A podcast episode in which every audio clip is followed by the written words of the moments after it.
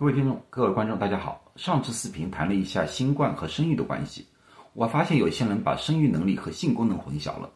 生育能力是指男性的精子和女性的卵子产生和结合的能力，而性功能则是指男女进行性行为的能力，一般是指男性。《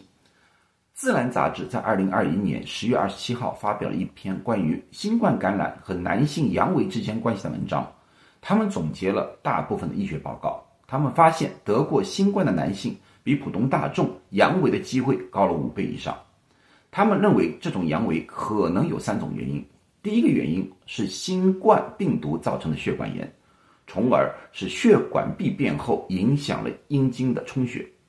第二个可能性是心理因素，现在新冠病毒的各种谣言实在太多了，给他们造成了一种心理压力；第三个是身体的整体的状态发生了改变。也就是所谓的新冠后遗症。我过去说过，新冠后遗症里面最常见的一种情况叫慢性疲倦症，而这个症状可以使人体的整体的活力和能力有所下降。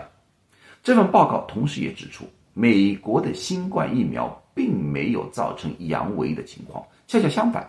由于打了新冠疫苗，患者往往不会出现重症，阳痿的比例反而有所下降。那么现在的奥密克戎也有同样的情况，虽然我们现在还没有大型的医学报告，但是从我们的临床上来看的话，奥密克戎患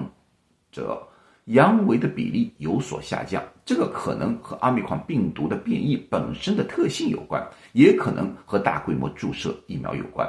所以说，我们的建议，如果患了新冠以后出现了性性功能障碍，比如说阳痿的情况。希望大家及早的去就医，因为越早发现问题，我们也可以越早的进行纠正。